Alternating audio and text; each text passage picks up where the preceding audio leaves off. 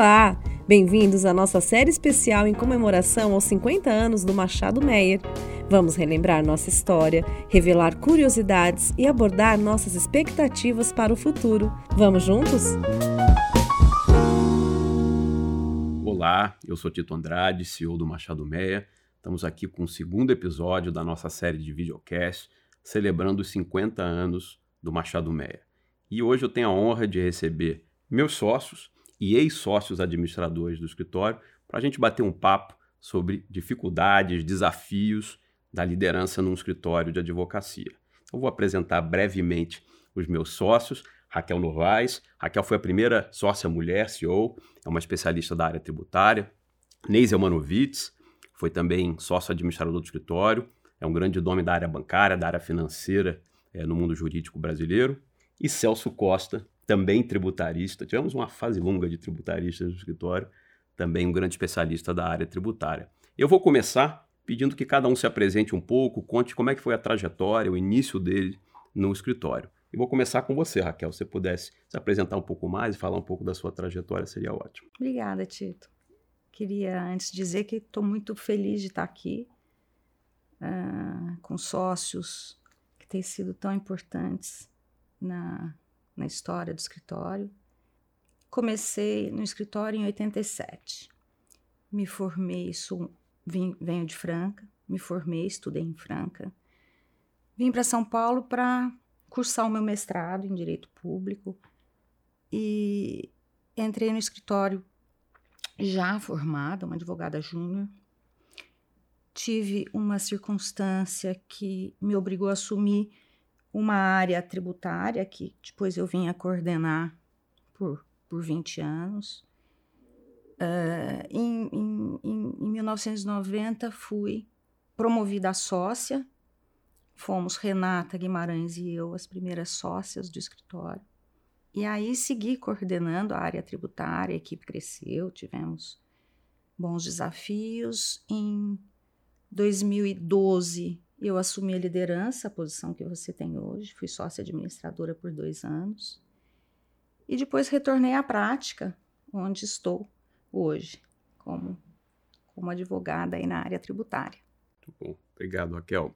Ney, pudesse falar um pouquinho da tua história no escritório, teu início, como é que você chegou, o que, que você começou fazendo? Eu entrei no escritório em 86, é, ainda como estagiário, e, e, era, um, era um escritório bem diferente né, do que é hoje, é bem menor, eram acho que 15 advogados no total, e não existia ainda muita diferenciação entre as práticas. Né? É, eu comecei uh, uh, trabalhando muito em assuntos tributários e logo depois eu acabei é, indo fazer uh, assuntos tributários mais ligados ao sistema financeiro, a bancos. E, e aí, mais um, algum tempo depois, eu, eu achei que era esse o caminho, então aí eu fiquei só na área bancária, né? Isso foi mais ou menos a partir de talvez 1990, 1991, por aí. E aí eu me tornei sócio administrador em 2008, né? Fiquei até 2012. Então, uh, resumidamente, essa foi a minha carreira no escritório. Né? Quer dizer, eu entrei em 86 ainda como estagiário é, e me formei em 87 e aí, enfim, passei o resto, enfim, do tempo lá. Celso? Eu é, tenho um histórico um pouco diferente. Eu, quando terminei minha faculdade de administração, eu fui trabalhar numa empresa que não existe mais, que chama-se Arthur Anderson é, me escolheram para ir para a área fiscal. Trabalhei na área fiscal, depois é, terminei minha faculdade de direito que cursava ao mesmo tempo e fui chamado para trabalhar no escritório de médio porte. E de lá eu fui convidado a vir trabalhar no Machado Meia, convite da Raquel Novaes aqui, fiz entrevista com ela na época e entrei em maio de 99 no escritório.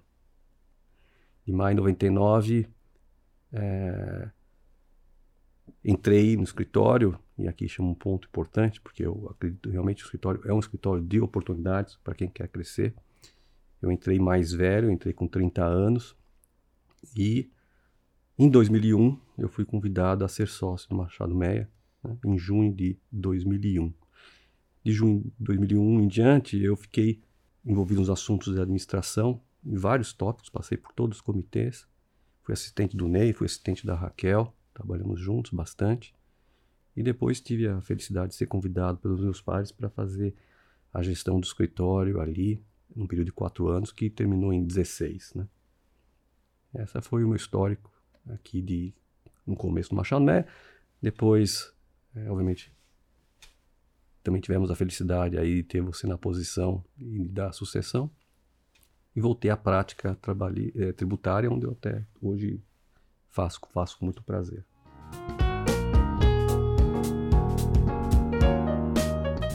Queria começar agora com os temas mais espinhosos, né? Uma sociedade de pessoas, e talvez olhando um pouco para o nosso escritório, uma estrutura muito horizontal, tem uma série de desafios nessa gestão. Queria entender de vocês, na cabeça de vocês, quais foram os principais desafios, talvez vocês tenham enfrentados, ou como vocês enxergam esses desafios dentro de uma sociedade de pessoas, especialmente é, olhando, obviamente, para o nosso escritório, que é a nossa experiência. Depende, Celso, começar com você, que você foi o último, a gente Após a, saída dos administradores, dos fundadores da gestão do escritório, nós começamos um processo de profissionalização do escritório. Né? Quando é, eu tive a oportunidade de participar da gestão do escritório, é, eu tive a oportunidade de contribuir também e acredito que é, fizemos movimentos bastante interessantes. Então, naquele momento, na gestão, havia toda essa percepção de necessidade de, de institucionalização, de profissionalização. Então, nós fizemos um investimento bem grande na ideia do rebranding, da introdução do conceito de cultura, né, que já existia, mas de uma forma já padronizada, vamos dizer assim.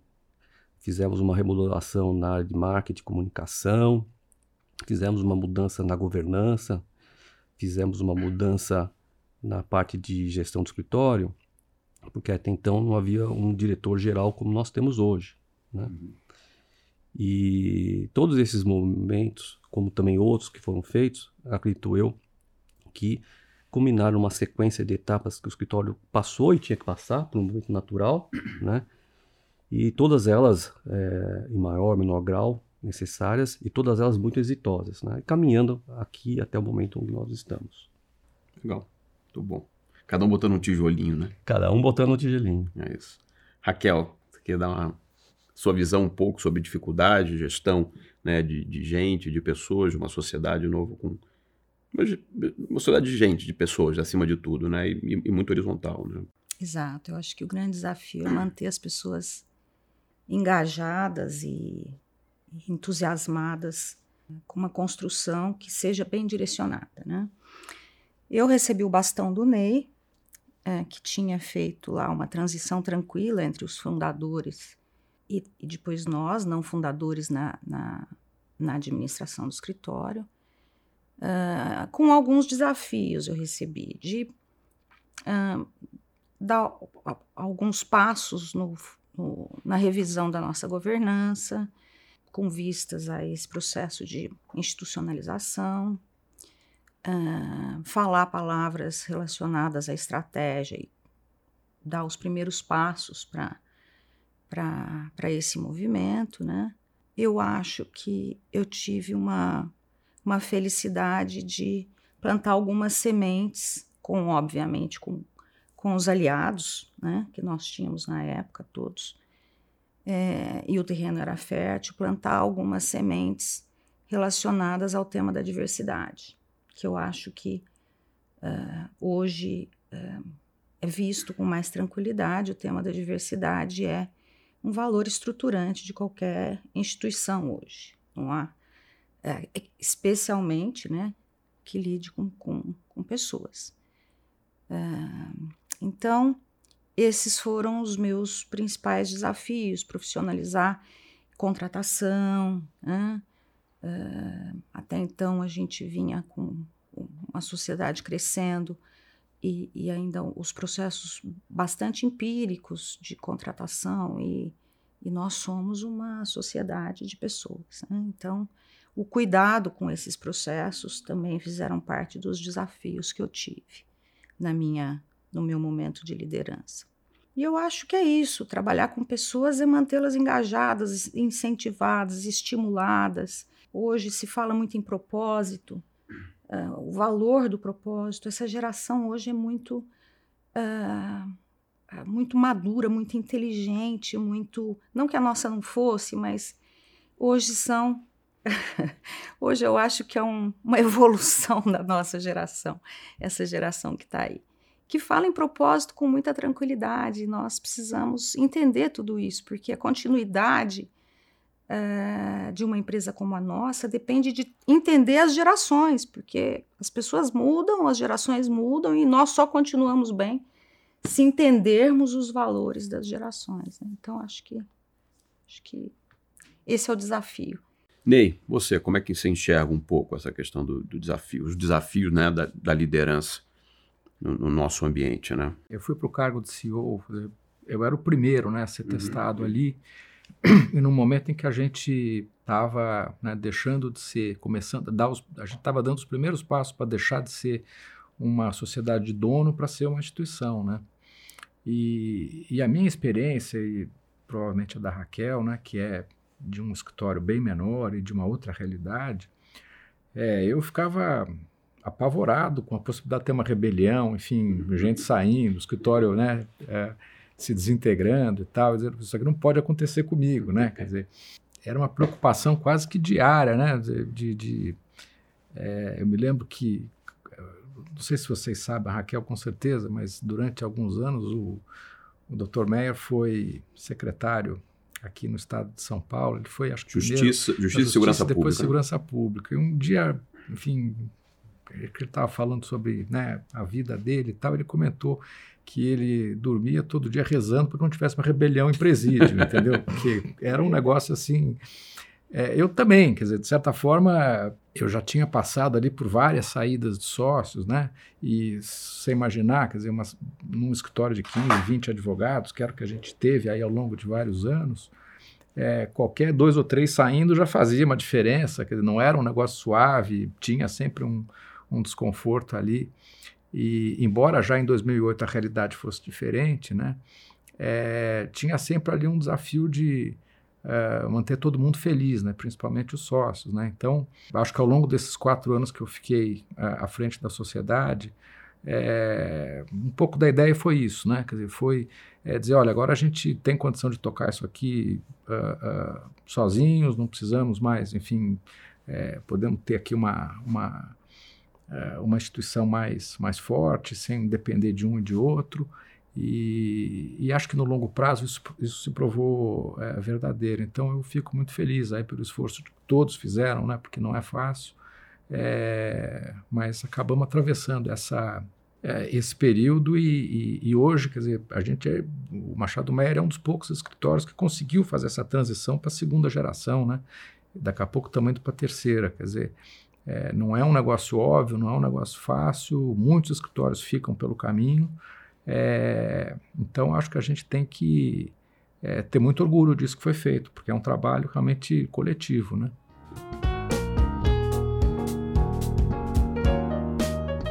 Vou continuar com você, Ney, mas pegando a carona num ponto que a, a Raquel mencionou e que certamente ela foi é, uma sócia muito vocal, que é a discussão sobre igualdade de gênero, sobre diversidade e que você depois acabou, depois CEO, você acabou integrando também o próprio comitê de, de, diversidade. Como é que você enxerga hoje já, vamos dizer, já tendo sido CEO, tendo integrado o comitê, então estando num outro momento né, profissional, é, vida, como é que você enxerga a questão de diversidade no escritório? Como é que você acha que a gente caminhou? Como é que você vê os desafios? Fala um pouco da sua. Eu vou perguntar isso para todo mundo aqui, mas vou concluir com a Raquel, porque ela que puxou o assunto. Vou começar com você, depois vou passar para o Salsinho. Se eu não estou enganado, a, a, Raquel deu início a esse assunto com o Comitê de Mulheres, né? Acho que o, que, o que Mulheres era, Machado Meia, não sei que foi a criação Machado do Meia, 3A, é. Né? E, e aí, em algum momento, é, é, houve enfim, uma percepção de que a gente tinha que dar um passo além uhum. e é, falar mais sobre diversidade, né? É, e eu estava no comitê nesse momento e, e, acabei convidando é, mais duas sócias, a, a Roberta e a Maria Flávia, para a gente pensar um pouco sobre né, como é que era, como é que a gente faria isso, né? E, e aí, é, bom, uh, a gente não entende muito desse assunto, porque, enfim, uh, nós estamos uh, um pouco distantes disso no nosso dia a dia. Então, nós fomos buscar algumas pessoas dentro do escritório, né? Começamos um diálogo com elas, enfim, para tentar, é, de alguma maneira, uh, uh, implementar um, um, comitê de diversidade, tentar entender quais eram as pautas, como é que fazia para chamar as pessoas. É, isso terminou com uh, um, um, evento lá no escritório, lançamos o comitê de diversidade e acho que a, a, iniciativa foi ótima, porque a partir daí a gente vê que várias pessoas que, enfim, a gente nem sabia muito bem, né, é, é, quer dizer, não tinha muita ideia, porque também você encontra pessoas, às vezes, no escritório, não sabe se são casados, se são solteiros, o que, que fazem da vida, e eu acho que ficou um ambiente mais leve. No fundo, a, a grande, eu acho que a grande lição que fica é a seguinte: é, é, um movimento como esse, acho que cria um ambiente melhor para todo mundo. Então, eu fiquei muito feliz com, com, com, essa iniciativa, acho que ajudou bastante. Celso, comentar alguma coisa? É, eu sempre tive assentado para mim que diferenciar as pessoas por suas opções, gêneros, eh, não fazia nenhum sentido, né? Reforçando as medidas aí para que essas ideias pudessem ser dissipadas, né? Ideias que gerassem preconceitos e que o Machado Meia pudesse ser efetivamente um lugar meritocrático, onde as pessoas pudessem crescer, desenvolver todo o seu potencial, é, e até, de uma certa forma, com um pensamento muito objetivo, no sentido de que, na medida em que o Machado Meia pudesse desenvolver esses profissionais e tivesse os melhores profissionais, é, com certeza nós formaríamos cada vez um escritório mais forte e, e mais solidificado no mercado nacional. Então, o tema da diversidade ele é prioritário, né? Foi muito bem conduzido pelos meus colegas, continuou na nossa gestão depois e continua sendo. E como deve ser tratado e com seriedade. Raquel, de novo, como eu falei, você tem o simbolismo de você ter sido a primeira é, mulher CEO, provavelmente dos grandes escritórios, uma das primeiras, se não a primeira. É, você foi muito vocal nessa pauta, né? Sem dúvida foi, eu olhando aqui né, como sócio à época, é, percebia a relevância que a administração é, dava para esse assunto, o que é importante, né? Ver que é, que alguma coisa realmente é, da alta gestão do escritório, que não é um, um interesse de um ou de outro, mas sim um envolvimento do escritório como um todo. E aí, talvez, olhando não só para o escritório, mas aí olhando você que é uma pessoa que continuou envolvida no tema de diversidade, é, mesmo quando você é, saiu da administração mais direta do escritório. Como é que você vê um pouco o mundo jurídico hoje em relação ao tema diversidade? Evoluímos, evoluímos pouco, tem muito caminho ainda para percorrer. Faz dar uma sua, a sua leitura um pouco a, a respeito do tema diversidade hoje no Brasil, no mercado jurídico. Eu acho que uh, o tema tem evoluído muito. Né? Uh, no escritório, realmente é, é, é isso que aconteceu. Nós na minha gestão, nós plantamos a semente do que seria um, um, um tema de diversidade mais amplo, né, com, com o pilar gênero, que hoje é um dos pilares do, do Comitê de Diversidade. Mas é, eu tinha muito claro para mim que o tema diversidade, na minha época tratada, o pilar gênero, era uma pauta realmente do CEO, como é sua, Tito. Você tem o tema diversidade na pauta, o Celso tinha na pauta, e eu acho que e o Ney contribuiu, obviamente, para a estruturação do Comitê de Diversidade como é hoje. Uh, eu acho que isso, olhando para o nosso escritório, uh, eu fico muito feliz porque foi uma semente plantada num terreno fértil e que só uh, tem produzido frutos. O ambiente, a, a, diversidade, ela é hoje, como eu a vejo, né, uma, um, um elemento estruturante em qualquer instituição que queira é, ter inovação. As ideias que você tem são produto das experiências que você vive. Quanto mais experiências vividas, quanto mais backgrounds vividos numa instituição, mais chance de ideias diferentes, ideias é, que inovem, ideias que tirem aquela instituição do seu caminhar uh, normal, né? No ambiente jurídico, eu acho que nós fomos benchmarking para o mercado. Uh, no programa que fizemos, acho que o mercado vem evoluindo. É, com, com, com, com, todos os pilares. É, eu acho que uh, tratar, tratar disso é visto hoje no mercado jurídico como uma coisa importante. Tratar a diversidade racial, Uh, e aí, eh, todos os investimentos que nós temos feito são temas uh, difíceis de serem tratados e nós temos que reconhecer as dificuldades de, de tratar temas como diversidade racial e PCD, porque não envolvem só é, você tratar de talentos, significa você incluir talentos. E o tema da inclusão é, é extremamente desafiador, envolve desejo autêntico da organização, envolve investimento, colocar no orçamento, envolve mudança de cabeça, mudança de cultura ou adaptação dessa cultura. Então, eu fico feliz porque eu vejo que uh, o tema de diversidade se amplia e o tema da inclusão agora é, torna mais realidade torna-se mais realidade, é, suaviza um pouco o tema da meritocracia, né? Porque você falar em meritocracia quando há tantas diferenças uh, de oportunidades, né? Uh, você tem que entender como tratar desses conceitos.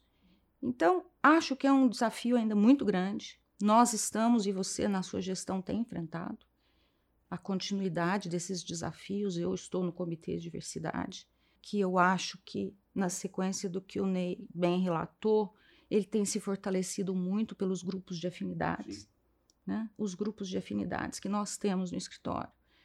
Igualdade, elas conectam, identidade afro, eles engajam a, as pessoas. Uhum. Né? Enfim, eu estou feliz porque eu acho que a gente está caminhando.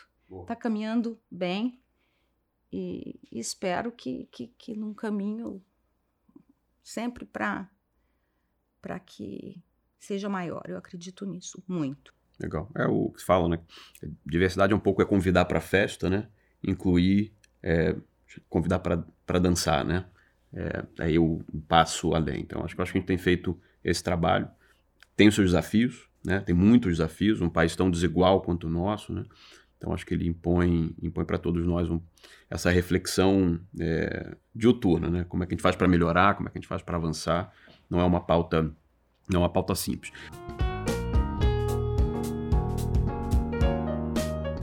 É, acho que um ponto também de curiosidade para todo mundo é saber como é que vocês conciliam a vida privada, a família, com seus hobbies e a administração do escritório, que a gente sabe é muito demandante. Raquel, queria ouvir um pouco você, como é que foi esse período, como é que você conseguiu equilibrar, como é que você conseguiu conciliar, você tinha alguma, alguma, alguma dica, alguma coisa para você fazer e manter também a sanidade mental é, junto com a gestão do escritório? É, eu acho que eu, eu desenvolvi uma grande habilidade de pedir perdão pelas falhas na minha casa. era um, era um, realmente um conciliar a, a minha casa, minhas filhas já estavam mais, mais crescidas, né? Mas, mas mesmo assim, obviamente não dá para fazer tudo. O dia só tem 24 horas.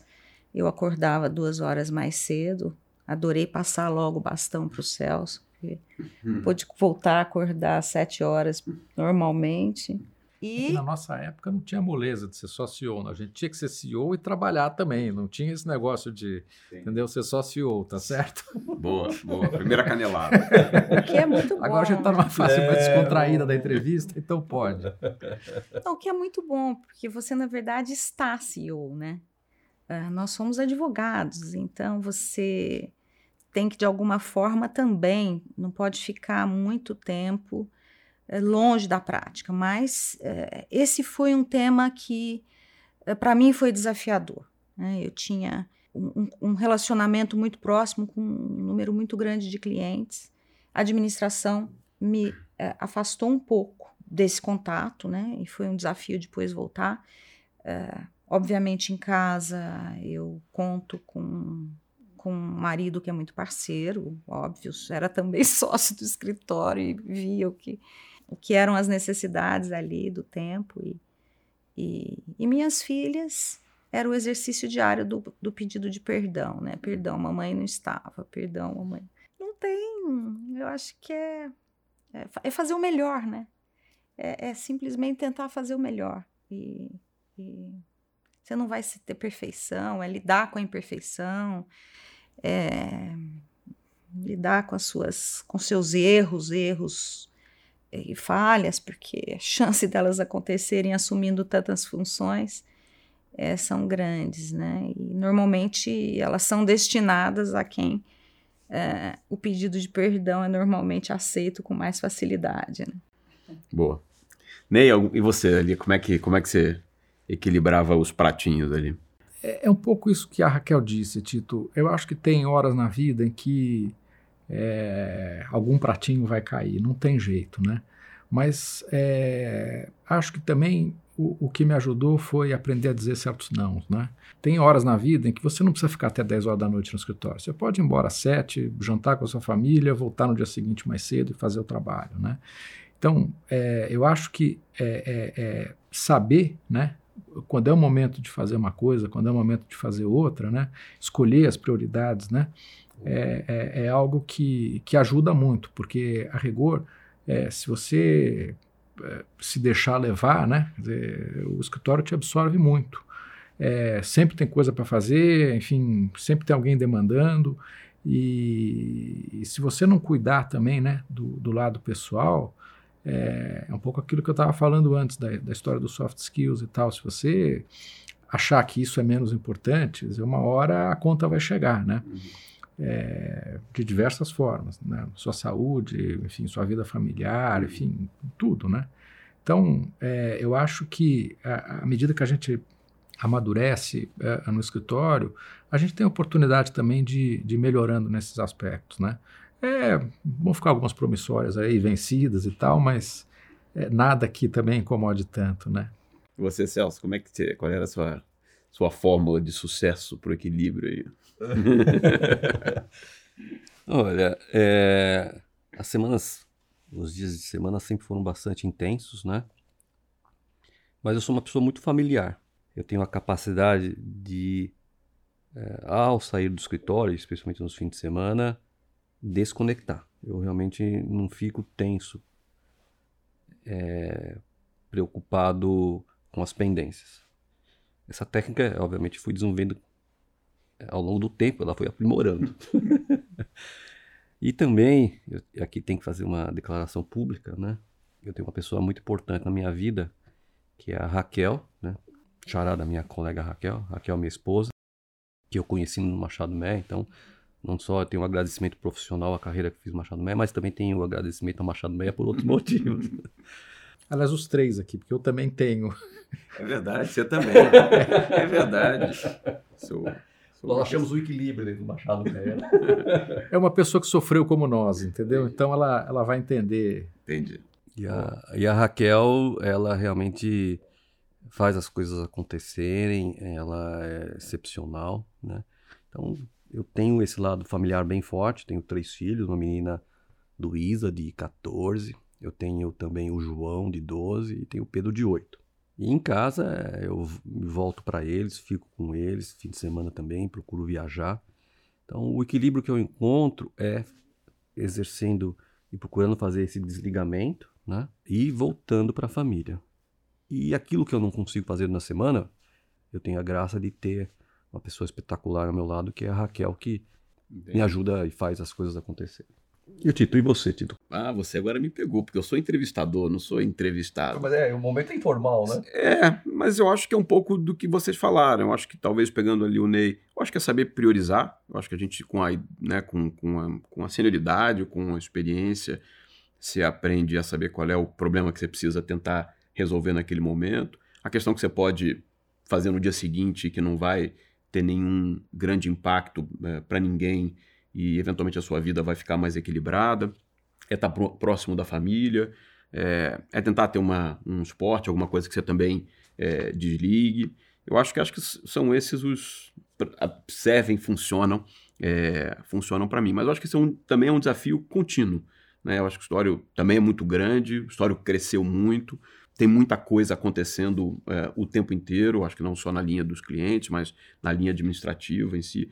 Então, eu acho que mais do que nunca saber priorizar, saber aquilo que a gente vai colocar nossa é, melhor energia é fundamental para a gente conseguir ter algum, para algum equilíbrio. Mas, bacana, mas, não é fácil. Mas eu, eu, de novo, comungando com vocês, não, realmente é, não é fácil. A gente é chamado, é demandado, é demandado institucionalmente, é demandado é, para clientes. Então, acho que tem um, um baita desafio mesmo que todos nós aqui precisamos, precisamos é, tentar.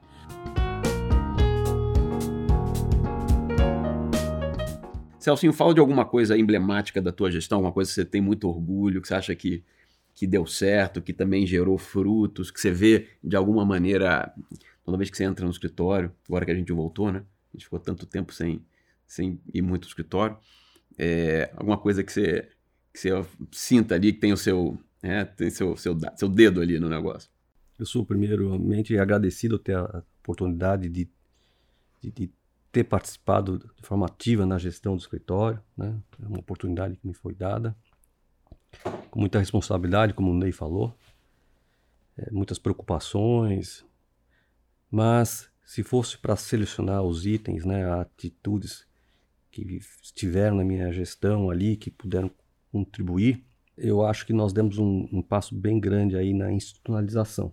A introdução do rebranding, uh, com a cristalização da cultura, onde a coletividade Machado Meia selecionou e optou por aquilo que ela queria seguir. Então, isso está presente no nosso dia a dia. Né? Estava presente também antes, claro, de forma dispersa, mas hoje eu penso que as pessoas, a partir daquele momento, passaram realmente a visualizar e perseguir aqueles valores, sentir aqueles valores, que são todos presentes, então eu fico muito contente de ter podido ter participado desse momento, né? E vejo hoje isso espalhado uh, no Machado Meia, nas cores, na, na forma de pensar, de agir. Então, se fosse para optar por algo, seria essa institucionalização cultural dos valores. E eu gostei muito do amarelo. Quero dizer que quando eu era criança, pequenininha, sempre minha cor favorita foi o amarelo. E eu dizia: quero quando crescer ter uma casa que eu vou pintar de amarela. Minha casa é pintada de amarelo. Aí depois, para minha alegria, o escritório é todo pintado de amarelo. Temos, então... um bom, temos bons amarelos lá, é verdade. É legal. E você, assim, que, que, você, que, que você, quando você olha de novo, a Raquel falou um pouco, né, não, e não estou querendo obviamente influenciar, um pouco desse período de transição, que, né, de uma mudança geracional, que é um negócio, como você disse, muito relevante, muitos escritórios, muitas sociedades de pessoas ficam pelo caminho nesse processo, né? Você foi o primeiro CEO que não era um fundador, já era um sócio há muitos anos, um sócio muito experiente, muito reconhecido no mercado, mas, mas não era um fundador, como nenhum de nós aqui. É, é isso que você vê? Como ou, ou tem alguma outra coisa que você gostaria de destacar é, para a gente aqui? É, no fundo é isso, né? É, e, e, talvez assim, se você quiser assim, um, um talvez um, um fato, né, que que, que eu uh, considere assim bacana e tal. E, e eu, eu, acho que, que, que eu considero dessa forma, porque depois de vários anos ele acabou sendo, de alguma forma, até reforçado por você, inclusive. Eu me lembro que acho que foi talvez no meu último ano na gestão, e até por uh, sugestão do Solon, é, a gente fez, uh, depois de uma assembleia uh, para eleição dos sócios, a gente fez um, um evento é, e convidamos também os ex-sócios para irem, né? Foi a primeira vez que isso aconteceu, né? E que acho que de alguma forma foi um embrião, né? Do, do, do Alumni e tal. E, e, mais uma vez, né? Quer dizer, é, reforçando um pouco essa ideia de que agora a gente é uma instituição, né? A gente não está mais preso a, a a, nomes nem nada, né? Quer dizer, a pessoa que, que passou pelo Machado Mério, que deu a sua contribuição lá, ela vai ser sempre é, bem-vinda, vai ser sempre né, reconhecida. E, e, eu fiquei muito feliz até de ver que, uh, enfim, alguns anos depois, é, esse evento foi né, ampliado e, e, agora a gente, enfim, faz um negócio com, né, eu não sei quantas pessoas foram, mas é, certamente acho que mais de 200. Então, isso acho que também mostra um pouco o, o, a alegria né, que, que as pessoas têm de poder voltar ao escritório né, e reencontrar amigos e, e tudo isso, né. Legal, inclusive o programa chama Sempre Machado Meia. É, é, o, é, é, o, é o nome é, né, do nosso é. programa Luminar, que, aliás, um pequeno spoiler, para dentro das celebrações dos 50 anos, a gente vai ter uma, uma comemoração especial com os aluminais é, esse legal. ano ainda. Então, é. vamos poder reencontrar todo esse pessoal aí, como você bem lembrou.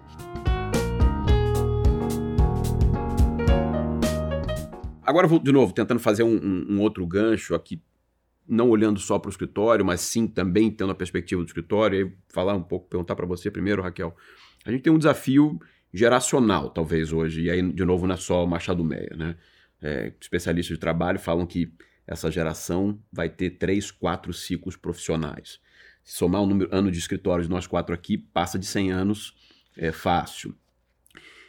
É um baita desafio você falar para um advogado jovem, olha, você vai ficar aqui 10 anos, 15 anos, 20 anos, 30 anos, né? com essa velocidade do mundo, com o dinamismo das coisas, com o número talvez de oportunidades. Que, de fato, acho que hoje é, o mundo é, ficou menor né, para essa geração. Como é que você vê isso tentando encaixar um pouco na advocacia, no escritório? O que, que a gente deve fazer para que a gente continue atraindo, obviamente, é, pessoas muito boas, talentos é, para o escritório, para que a gente possa manter nossa trajetória de, de, de sucesso e de crescimento? É, eu acho que é uh, tentar entender, sempre acompanhar quais são os valores geracionais, acompanhá-los e fazê-los presentes dentro da instituição. Né? Eu acho que o tema do propósito é, é, é uma coisa dessa geração, que a minha não tinha. O meu propósito era trabalhar muito não importava o número de horas, para conseguir um lugar ao sol, enfim. Era uma outra realidade. Hoje, não, essa geração escolhe uh, um ambiente, por exemplo, outro dia numa contratação que nós estávamos fazendo no, no nosso setor, a, a advogada diz: Eu quero trabalhar aqui porque ele é um escritório family friendly e eu tenho um filho com, com desafios, com, com um filho. Então, eu quero um ambiente que me entenda, entenda uh, uh, os meus, as minhas questões e que respeite isso. Né? Essa geração tem uh, outras, outras demandas mais humanas, mais. Uhum. não que nossa não fosse, mas eu acho que é uma geração mais evoluída e as gerações vão evoluindo. Eu acredito muito que o ser humano vai só ficando melhor. Eu sou uma otimista. É, então, acompanhar isto. Uhum. Eu acho que, em suma, acompanhar isso e ter essa inteligência de ser atrativo, porque é, a, a, a, permitindo que as gerações entendam que a instituição é, atende a esses valores e a essas tem pessoas diferentes, tem várias gerações também, né? Então, é, esse é o grande desafio, é, eu acho. Ney, Celso, gostaria de comentar? Olha, Tito, eu te confesso que é, eu, eu não tenho assim uma resposta muito clara para isso. Eu, eu, acho que a gente vai ter aí uma série de, de, de desafios que uh, são, são muito complicados e difíceis de entender, né?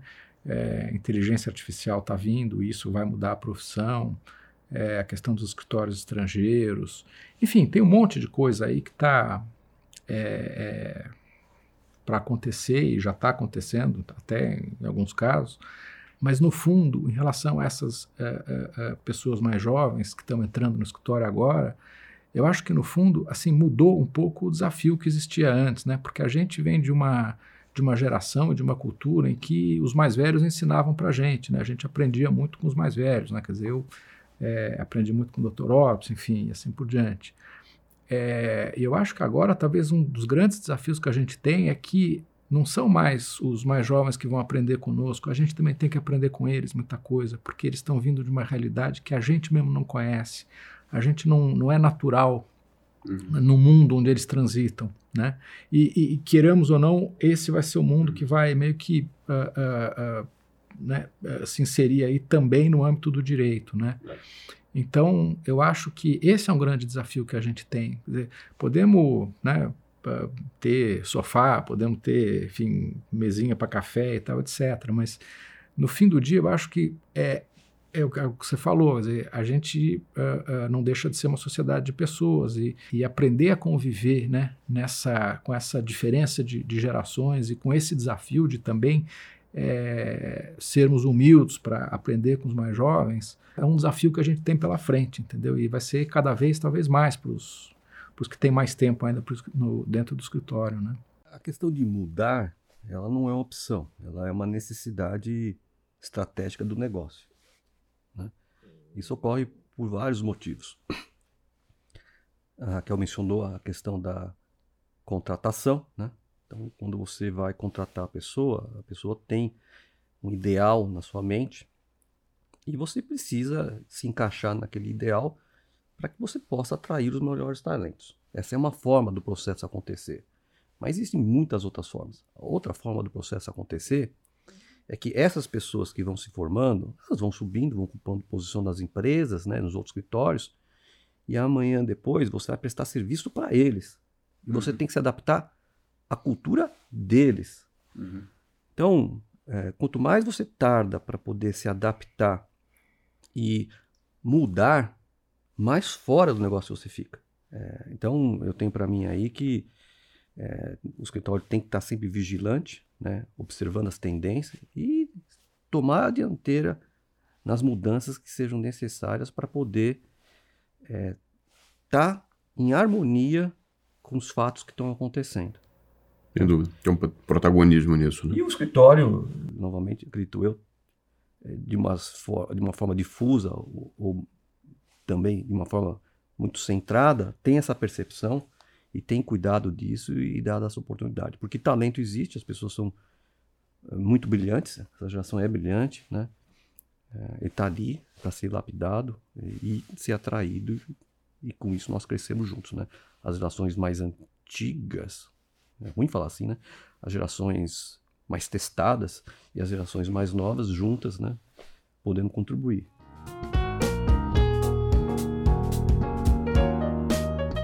Ficando ainda na geração e começando aqui já para um, um, um fechamento, vocês são advogados, três de muito sucesso, muito reconhecidos no mercado, foram gestores do escritório, é, inspiram muita gente. Que dica que vocês dariam aí para um, para um advogado, para um jovem advogado ou para alguém que esteja estudando direito?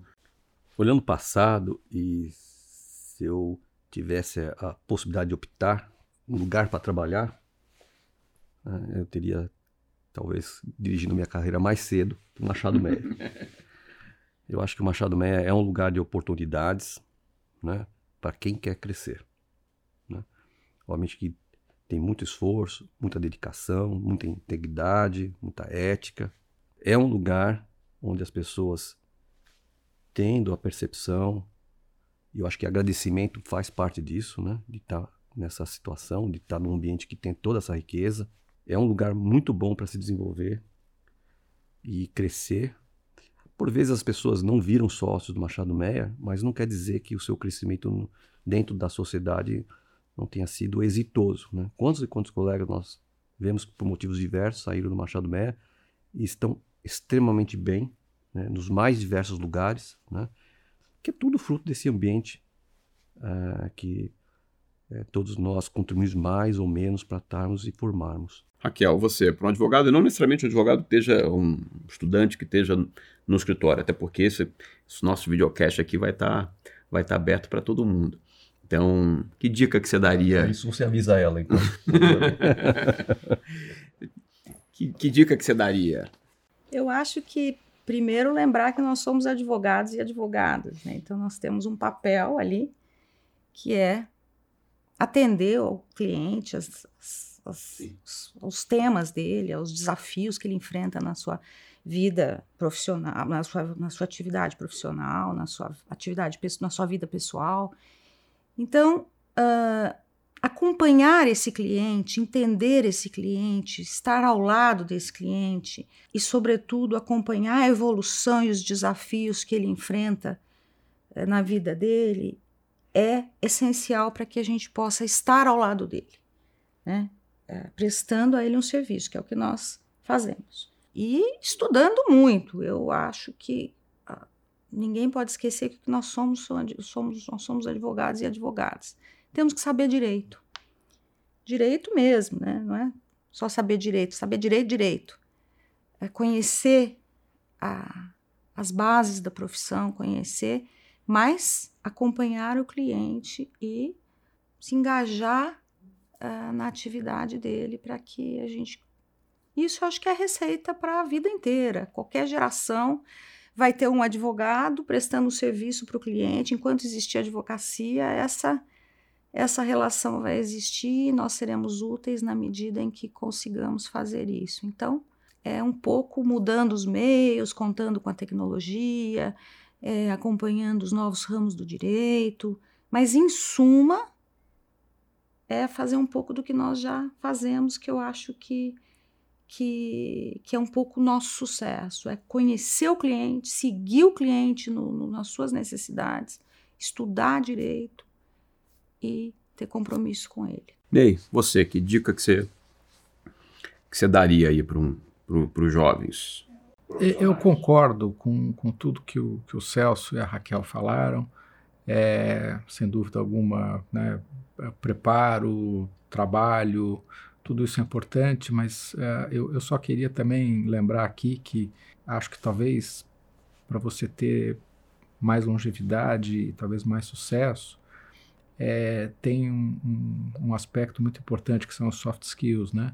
Às vezes na vida a pessoa é brilhante, enfim, conhece muito do assunto, mas diante da diversidade, né, é, é, a pessoa desmonta, né? É, então, eu acho que principalmente hoje em dia, né, que a gente vê muito, né, caso de burnout e coisas do gênero, é, eu acho que as pessoas cuidarem também é, é, desse outro aspecto da vida, né, e tentar ter, enfim, é, achar né, um balanceamento né, saudável das coisas, é, é, algo que, que no longo prazo vai fazer a diferença e é muito importante, né? Muito bom, acho que com isso a gente conclui nosso segundo episódio. Acho que é um, para mim aqui é um grande orgulho ter participado dessa conversa é, com meus três sócios, é, pessoas espetaculares, foram é, grandes administradores do escritório. E eu acho que, como eu coloquei, cada um colocou é, um tijolinho. Eu acho que esse é o processo. E, de novo, como a gente estava falando no outro episódio, é ter certeza que o próximo vai ser ainda melhor e que a gente vai continuar nesse processo contínuo é, de sucesso, numa trajetória é, de melhoria sempre. Prazer. Muito obrigado pela presença de todos. Obrigado, Obrigado. Obrigado. Obrigado.